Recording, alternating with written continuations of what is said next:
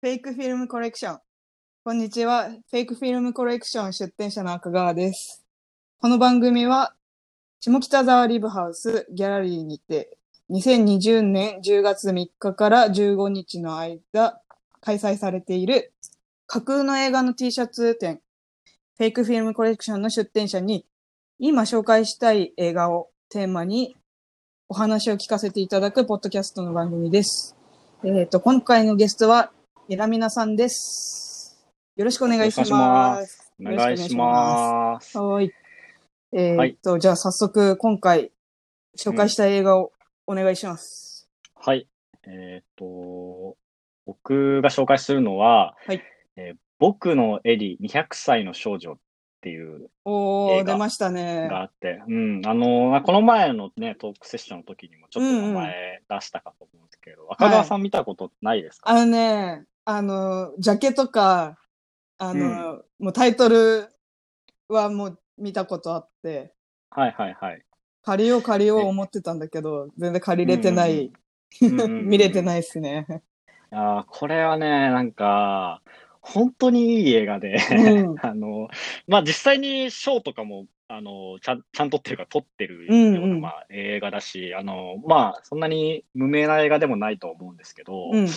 なんかまあ、結構、まあ、何が好きって一言で言えないんだけど、うんまあまあ、ざっくりちょっとあらすじをあ、お願いします。言うとはい。うんまあ、とりあえずネタバレじゃない範囲でやったと、うんなんかスウェーデンのまず映画で、うん。で、まあ、年は2007年、8年とか、あー2008年かな。 13年前ぐらい。うん。うん、映画で、で、まあ、舞台も多分スウェーデンなのかな。スストックホルム。ストックホルムってそうだね。うん、スウェーデン、スすウェよーデン。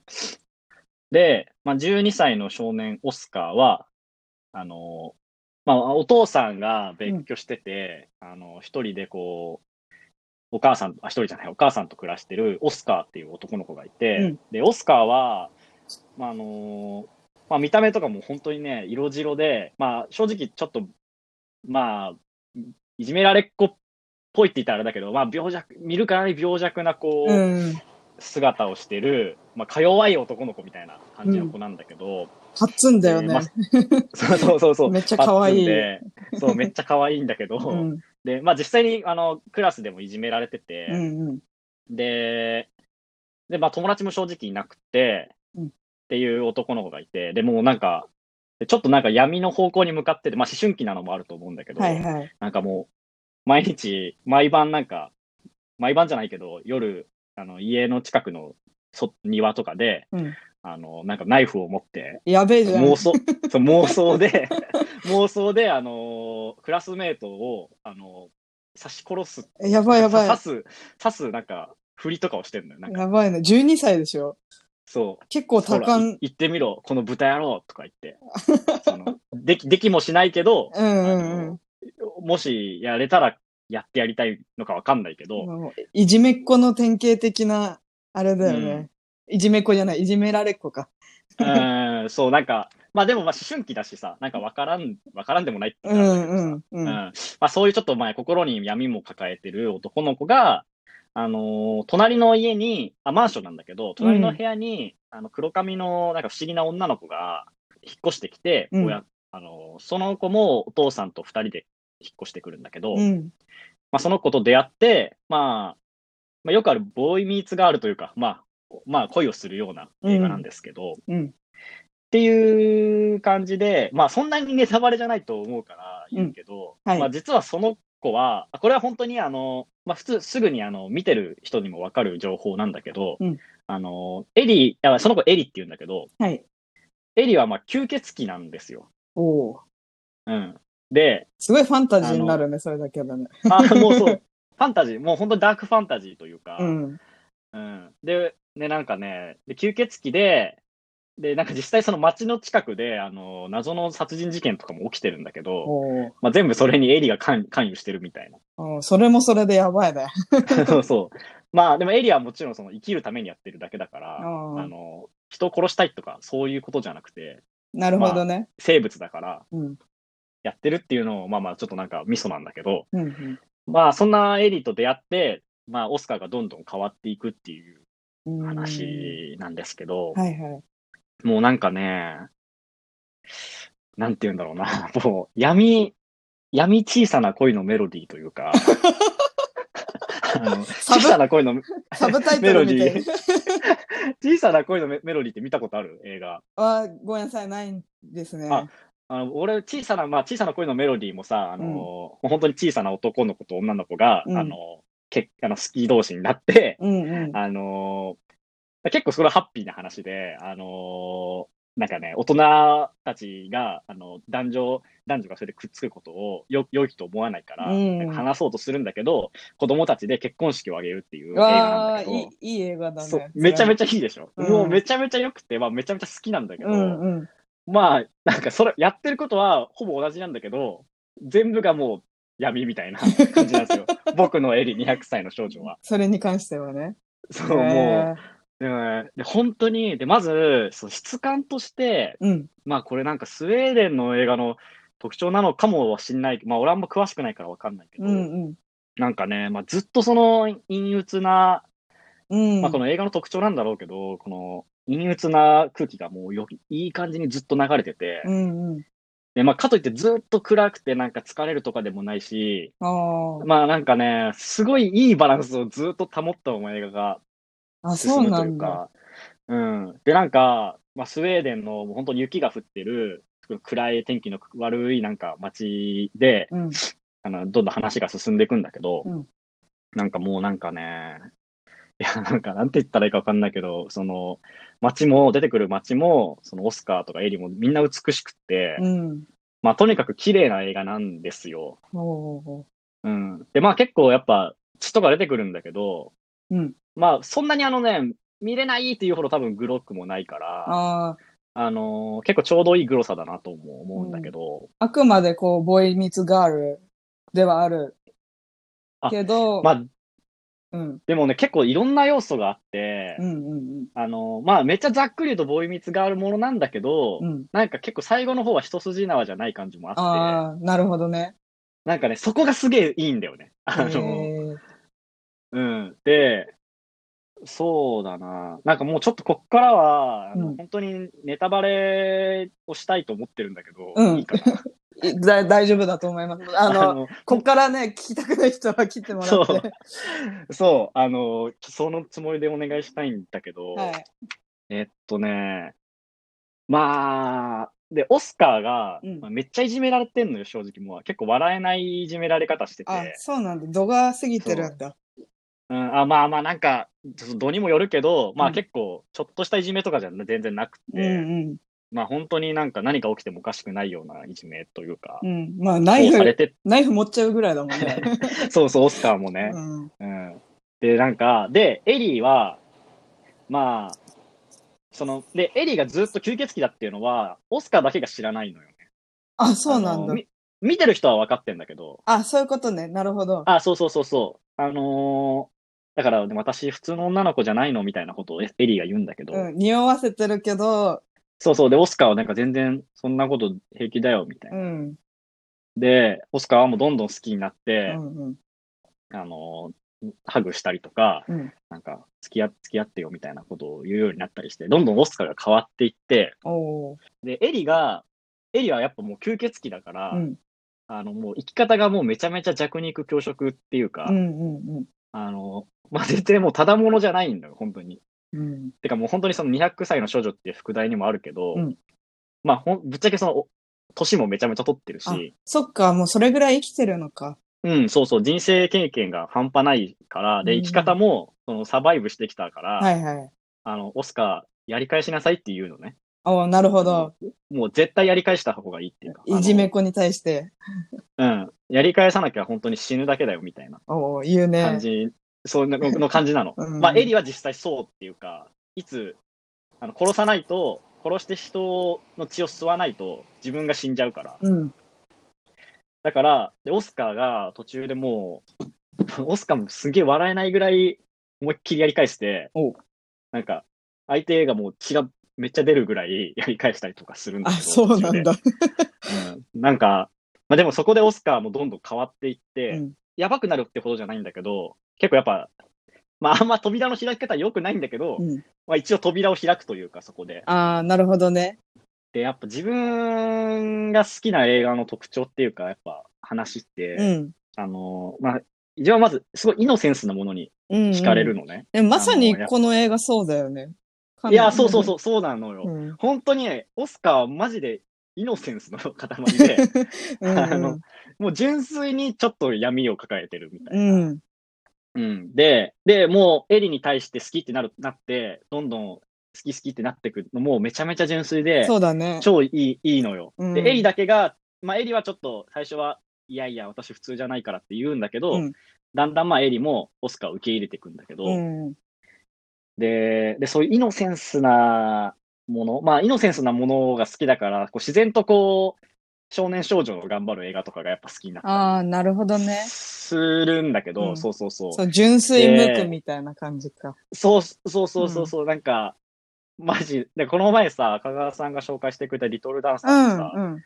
あの、俺、一昨日見たんだけど、あ見た昨日かな。おううんあれもめっちゃそうじゃそなういだやね。っぱなんかこう、あのひ下向きに頑張るというか、そうそうそうそう。なんかこう、何もかも取っ払って自分のことを、自分の好きなことに打ち込むみたいなね。うんそうそうそうそうそう。で、なんならその大人は分かっちゃくれないけど、やるみうたいな。んうんで、う大ん。人が最後、分かったよってなってくれるみたいな。ね、うんうんうん。 まあ、めっちゃ雑に言うけど、まあ、そういう映画がめちゃめちゃやっぱ好きで、うん自分のその殻をこう破って、うんうん純粋なものがこう、押さえつけられているものうをんぶっ倒して、外の世界に行くみたいなうんうん。映画だったらもう大体好きみた いな。まあなんかこう、ていうのを成長期というか、なんだろう、うんそうそうそうそうこね、殻を破るというか、ね、うんでもこういうのってやっぱりこう、少年少女特有の、ね、なんか、全そうそ然うそう経験、未経験が多い年頃の子ってやっぱそういう、ね、映画、うん映画が多いし、ああ、そうね。うね、なんかやっぱ感動的ではあるし、何かこう惹かれるものはあるよね。そうそう、惹かれ、そう、惹かれるんだよね。やっぱ、うん。こう、純粋なものがこう、ほとばしるみたいなのうんうが。んうんうん。うんだからまあまさに結構この映画はそういうところがあって、全然自分と違う人との出会いによって、オスカーが変わっていくっていう。うんまあそういうなんか成長期的な、まあちょっとその成長の仕方はちょっといびつなんだけど、うんぶっちゃけうんうん。 まあなんか本当はこんな成長しない方が良かったんだけど、まあなんか、まあでも一つこう覚悟決めて、うんあの、オスカーが成長するっていうシーンが何度かああって、なんか、そういう見方としてもまずいいし、うんで、まあ、質感とか、この、トーンというか、もう、もう全部本当に好きだし、うんだしね、なんかこの、ホラー要素というか、ファンタジー要素の見せ方も、めちゃめちゃバランスが良くって、うんうんうんなんか、なんて言うんだろうな、なんかね、全然ドファンタジーじゃないんですよ。ね、なんか話聞いてると、ね、そう、私がね、ちょっと懸念して見なかったっていうのが、結構なんうかんその、200歳、200歳の少女とうんか、あ まあ、うんヴァンパイアとか、まうあ、んそういう時点んでやっぱりこう、ちょっとファンタジーというか、ちょっと現実からちょっと離れたうんうんうんところがあるから、そそれだけでうね、そのキーワードだけで。うんうんうんうん。だからちょっとこう、けんちょっといいや、みたいな、ああ、しちゃう部分わはあかる。るけこど。のね、200歳の少女はもう絶対つけな い方がそうだよね。いいあの、うん。めちゃめちゃしゃばくなってるとは思う、本当に。うんまあ、ぶっちゃけでも僕のエリっていうのもなんかちょっと違うんだああ、なるほどね。けど、うんうん、なんか、まあ、で、英題は、英語は、あの、もともと、Let the Light One In っていう、へえ。まあ、言葉で、なんか正しいものを招き入れようみたいな、ああ、なるほど。なんか昔のなんかの引用なのかもしれないけど、うんうんうんうん、で、それって、あの、吸血鬼って、あの、た招き入れられないと入れられないみたいうんうなんうんの知ってる、知ってるそうなんだ。 知らなかった。なんかいろいろさ、吸血鬼ってルールがあるじゃん。うん、あ、ニンニクが嫌いだとか、十字架が、そうそうそうそうそうみたいなね光に当たると、そうみたいうそな。そあるよう。ね。そうそうそうそう。で、そういうのの中に、あのー一つあって、あの、招待されないと入れないのよ、吸血鬼って絶対。へえ、い家の中にってこと。あ、そうそうそうそう、もう、これはもうなんかゾンビは頭吹き飛ばされると死ぬみたい な、そういう昔からのなんかマナーというか、設定であって、はいはい。で、だからなんか、それをね、ちゃんと説明はされないんだけど、なんか僕のエリでもちゃんと表現してて、おーエリが入れなかったりするのはねいはいはい。で、なんか、そういうなんか、あ、ちゃんと、そういうのもちゃんとしてんなっていうのだし、で、このなんか、正しいものを招き入れよっていう言葉も、なんか、最後、オスカーがエリを受け入れていくときに、なんか、関わってるような感じがあって、う言葉が。ん、うん、そうだね。なんか話なんか聞いてると、そうそうそうそう。オスカーの中に、こう、エリを招き入れるというか、まあ、お互いなんだけど、うんうんなんかそういう良さもあって、だから絶対このタイトルじゃない方がいいなとは思うんだけ ど。そうだね。なんかもうちょっといいのあ,、うんあったよね、絶対。そうそう。絶対良くない、あの、日本からライズされてるという か。うん。で、一応ね、あのね、アメリカ版があって、この映画。こへえ。の、多分原作はもうなんか小説なんだけど、うんうんうんこれがあの、僕のエリが売れた後に、アメリカで、あの、クロエ・モレッツ主演で、あの、モールスっていう名前ほうで、ほうほあ本当あ本当アメリカ版みたいな感じで作られてて、はいはいうん。で、まあなんかそっちもね、まあいいんだけど、割と。はい。結構まあ、すげえ俺の個人的な感覚だと、やっぱちょっとアメリカナイズといううか、はいはいはい。ちょっとやっぱあの、大げさな感じあるな、みたいな おおなんかす、か感じジャが。ケ、うん、ジャケすごいね。なんか こうあー氷の世界みたいな感じになってるね。 あそんなジャケだっけあ、これ違うあ、違うかな。え、もモールス。う、モールス。モールス。か。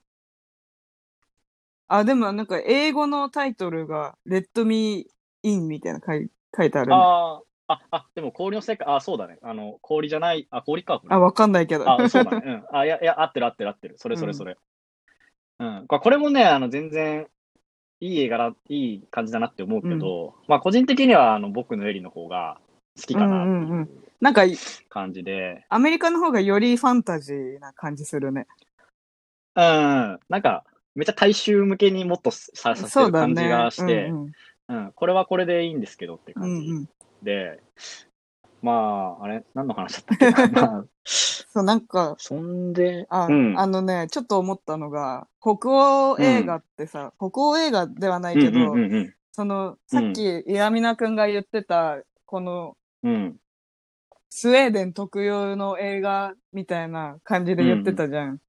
なんか、スウェーデンっていうか、北欧ってさ、その、うん。白夜があるから、こううんう精ん神疾患持つ人が多いらしくて、へえ、そそうなんうだそう、なんかこう、明るい、あ明るい時間帯なのに、うん。あ、違う、暗いじ、暗い夜なのにすごい明るい時間がずっと続くみたいな、そのうん、うんうん生活リズムをちょっと壊すような、その自然現象うん、がうんうんあることによって、結構精神的に病んじゃう。まあなんか、日本よりは多分少ないとは思うけど、うつ病の人とかが結構北を、欧多いらしくて、うんなんかそういうところもあるのかなって、そのあ北ー欧なるほどね映画のちょっと陰鬱とした感感じというか、雰囲気を出してるのっうてんそういうところなのかな。まあ、寒いしね、まああっち。 まあ、そうだね。その、まあ、西海岸とかの、とかはやっぱ陽気なポップパンクとかそうがそうそうそう生まれるみたいな、そういうお国柄じゃないけど、土地柄とかはあるんだろうね。うんそう、なんか話聞いてて思い出して。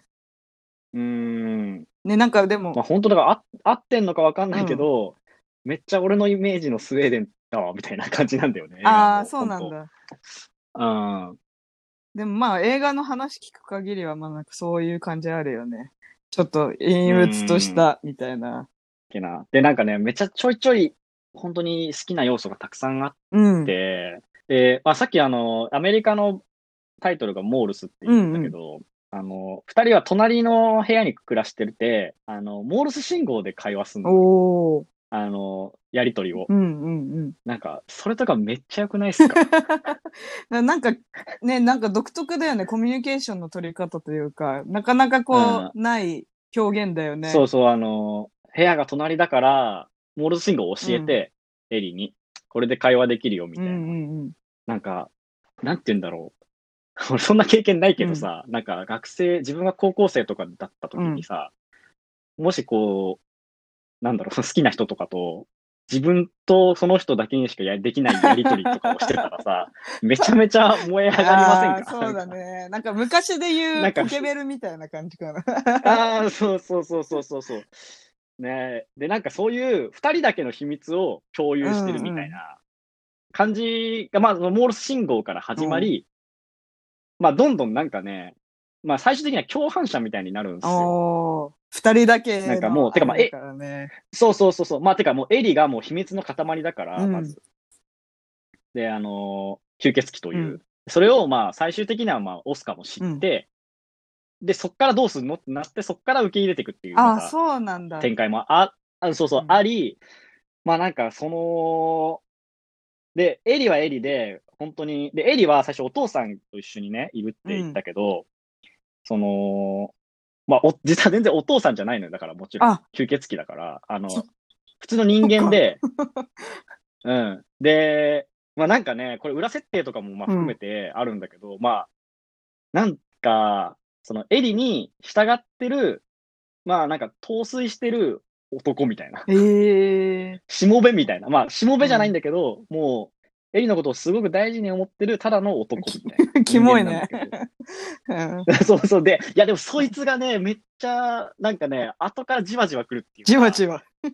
で、なんか、うんなんかエリのために、最初そのね、エリのために、その男が殺人とかをやってるああ、そういう感じか。で、そうそうそう。で、うんもうほんとご、ご音と、ご音の、ご音と方向の関係みたいな。まあ、方向、わかんないけど、なんかこの、うんあの、エリのために人を殺して血をうん、持なるっほてきどて、ね。うんうんみたいな、その主従関係みたいなのがあおーって、で、途中でその男もね、あの、まあ、いろいろあっていなくなっちゃうんだけど、で、だから途中からも、その、その男の代わりにオスカーがなってくんじゃないかみたいな感じがあるの。おいや、なんかちょっと俺、語れないわ。こー の何分じゃ。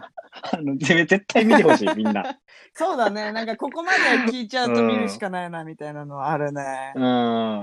いやーで、まあ、ちょっと本当に全部言うとちょっとあれだから、言えないですけど、で、まあ最後、まあ最後から一歩前ぐらいのシーンで、まあほぼラストシーンで、あの、プールの描写が、プうんールで、ある事件が起きる描写があるんだけど、まあもう本当そこが俺もう、今まで見た映画の中でもベスト10に入るぐらいの、あの、名シーンというか、おーみたいな。どんでん返し的ないや、どんでん返しじゃないんだけど、単純にすげえ描写というか、ああー、なるほどね。うん。あ、おー、すげえ、すげえこと起きた、みたいな。これまあ結構見ないとわかんないね。ずっと来たんですよちょっと そう、これはもう見て分 かってほしいんだけど、そこはめっちゃ、うわ、すげえ映画みたいにへーなって、かなりそのシでーンはキーポイントなので。あ、いや、でもね、別に話としてキーポイントではないんだけど、まあ、あの、本当に映像としてっあのていうのもあるし、あのー最後結構ぶ、ぶちかましたな、みたいな、おー大サビみたいなの が大サビ入っ ね。てる感じ。なるほど。 すごいアレンジの大サビ入ってるみたい な良さがあって、めっちゃ、おーすげーみたいな。で、そのなんかすげーと思った余韻で最後、じわっと終わってくんだけど、で、なんかね、あの、で、まあ、まあ、そんな重要じゃないと思うから言っちゃうけど、最後、まあ、エイリとオスカーが、こう、なんか二人でね、あの、なんていうの、駆け落ちじゃないけど、おーあの、行って終わるんあ、ですよ。そうな二ん人はだ。もう、そうそうそう、もう共犯者となって、みたいな。もう一生、一あの生、一生みたいな感じ。うん、そうそう、まああの、バトルロワイヤルの最後みたいな か感じというかさ、で、吸血鬼だから太陽の光浴びれないから、あのでっかい箱にエリー入れて、うわあ、そうなんだ。あの、で、なんか電車に乗って、二人はなんか、どこへ行くのかみたいな感じでおー終わるんだけど。それもなんかね、なんかグッとくるね。いや、そうなんすよ。 いや、ほんとさ、ね、そうな二人んすよだけの秘密というか、ね、なんか、うんうん。オスカーの抱えた、うん。ね、もうん問題ではないけど、なんだろう。ね、一生ついてくものみたいな。うんうんうんうん。ね、なんか重たいよね。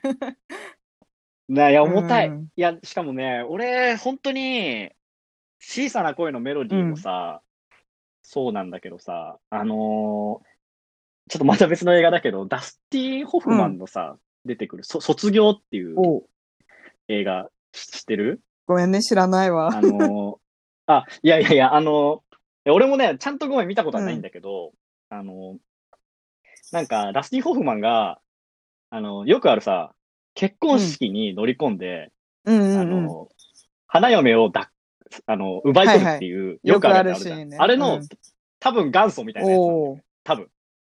で、ダスティン・ホフマンが最後、ラストシーンでガーって結婚式に乗り込んで、みんなをこう、はちゃめちゃに倒して、で、花嫁も、あ来てくれた、やったうーんみたいな感じで、あの、抱えて、二人でなんかバスにボンって乗って、最後終わるはの、いその映画。で、ラスト、なんか、二人の顔をめっちゃアップで映したまま、なんか、意味も、意味もわからんけど、3分ぐらいなんかずっと映したま 意ま。外と長いね、それ3分って。そうそうそう。なんか、まあわかる。体感で3分ぐらいなんかずっと流して終わるんだけど、え最初、だからバスに乗り込んだ2人めちゃめちゃ興奮してて、もうやったったな、みたいな多分感じなの よ。ーはいはい。で、で、なんかバスに乗り込んで、それずっと顔が映ってんだけどね。で、なんかだんだん2人の顔から笑みがなくなっていって、なんか、え、っていうかこれってほんま大丈夫なみたい な。やったらいい俺ながみたいな 感じ。うん、やったはいいが、いや、いや、待てよ、みたいな。で、終わるっていう、結構衝撃な終わり方をしてて、なんか、俺、それをし見たときに、なんか、そうだよねって思ったんだよね、めっちゃ。あ、これ画像ありますね、ネットで。うんああ本当のに無うん表、無表情というか、やっちまったみたいな 顔。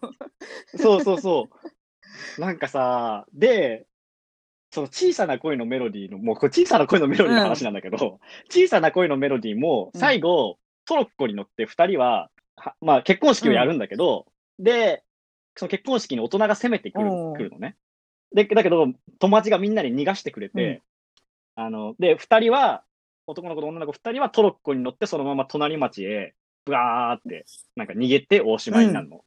で、なんか一見なんか、しハッピーエンドというか、よかったねって終わるんだけど、これがさ、あの、筋肉少女隊のさ、うんうん 曲で、あの、小さな声のメロディーっあて曲があっあて、ったね。うんうん。知ってる知って知ってるる知ってる。あ、いや、それでさ、あの、あの二人が向かう先はどこなのかしらおーみたいな歌詞があって、で、きっと地獄なんだわっていう歌詞なの、それが。で、俺、まあ、それと、それも含めて、その、その、金賞のその小さな恋のメロディーと、その卒業の最後をを得た時に、俺、俺めちゃめちゃ人生観が変わったというか、ああ。なんか、俺、今まで 筋肉少女隊の曲を聴くまでに、小さな恋のメロディは見たことがあって、単純に俺はもうさ、ハッピーエンド最高みたいな感じでもう終わってたの。の。でも、それを、その先のことを考えて、いや、どう考えても、 でもあれ終わるやろ、人生みたいな。 ってお思ってた、なんか、大月健二に結構高校生ぐらいの時にびっくりしあてー、なるほど、その解釈うんまあ、かよみたいな。そうそうそうそう、まあ、お今俺の年ぐらいになればまあ普通かもしれないけど、結構17、18ぐらいの時の自分には 衝撃で、え、そんな風に捉える人いるのこんみな、たいこんなハッピーエンドな映画で、そうそうそうそう、そうそう、でも確かにな、みたいね、な。考えてみれば、でそうかもしれない。うん。そうそうそうそう。で、でなんかそれで、で、卒業もそうだし、で、それこそさ、あの、シングストリートとかも見た。あ、見た見た見た見た。あ、シングストリートのラストとかも、もう全然そうじゃんって思うのあよ。ーそれをし思ってからは。なんか、ロンドンにさ、あの、うん。船でさ、行くじゃ行くないね、最後行にくね。でももう絶対地獄でしょ、みたいな。まあ そうだよね。絶対、ね、なん、当てもないのに、ね、ただイギリス行って、みたいな。そうそうそうそうそう。絶対生活がままならないだろうな、みたいなね。そうそうそうそうそうう。んそうそうそうそうそう。確かにね、本当なんそうでかさ人生経験がないとか考えられない結うんう末んというか。そうそうそうそうそう。なんか、なんかでもそれを分かってん すよ、みたいな。あの、別にやってる奴らも、もしかしたら。分かってる。もうそんなことは言われなくても分かってるけど、やるんすよ、みたいな 感じのなんかね、そういう、俺、なんかその一瞬のその衝動的美しさみたいうんうなんものに、めちゃめちゃ泣いちゃうんだよ ね。もうなんかずっと。うんうん。いいね。うん。なんかだから、僕の絵にも、もう絶対、この、こいつらの人生うん。 は、さもう地獄に向かって、破滅に向かってると思うけど、別にそうじゃないんだよねみたいな、なんかそういうことじゃないんだようんうんうねんみたいな気持ちなにるもなほるといど、うなかるほど。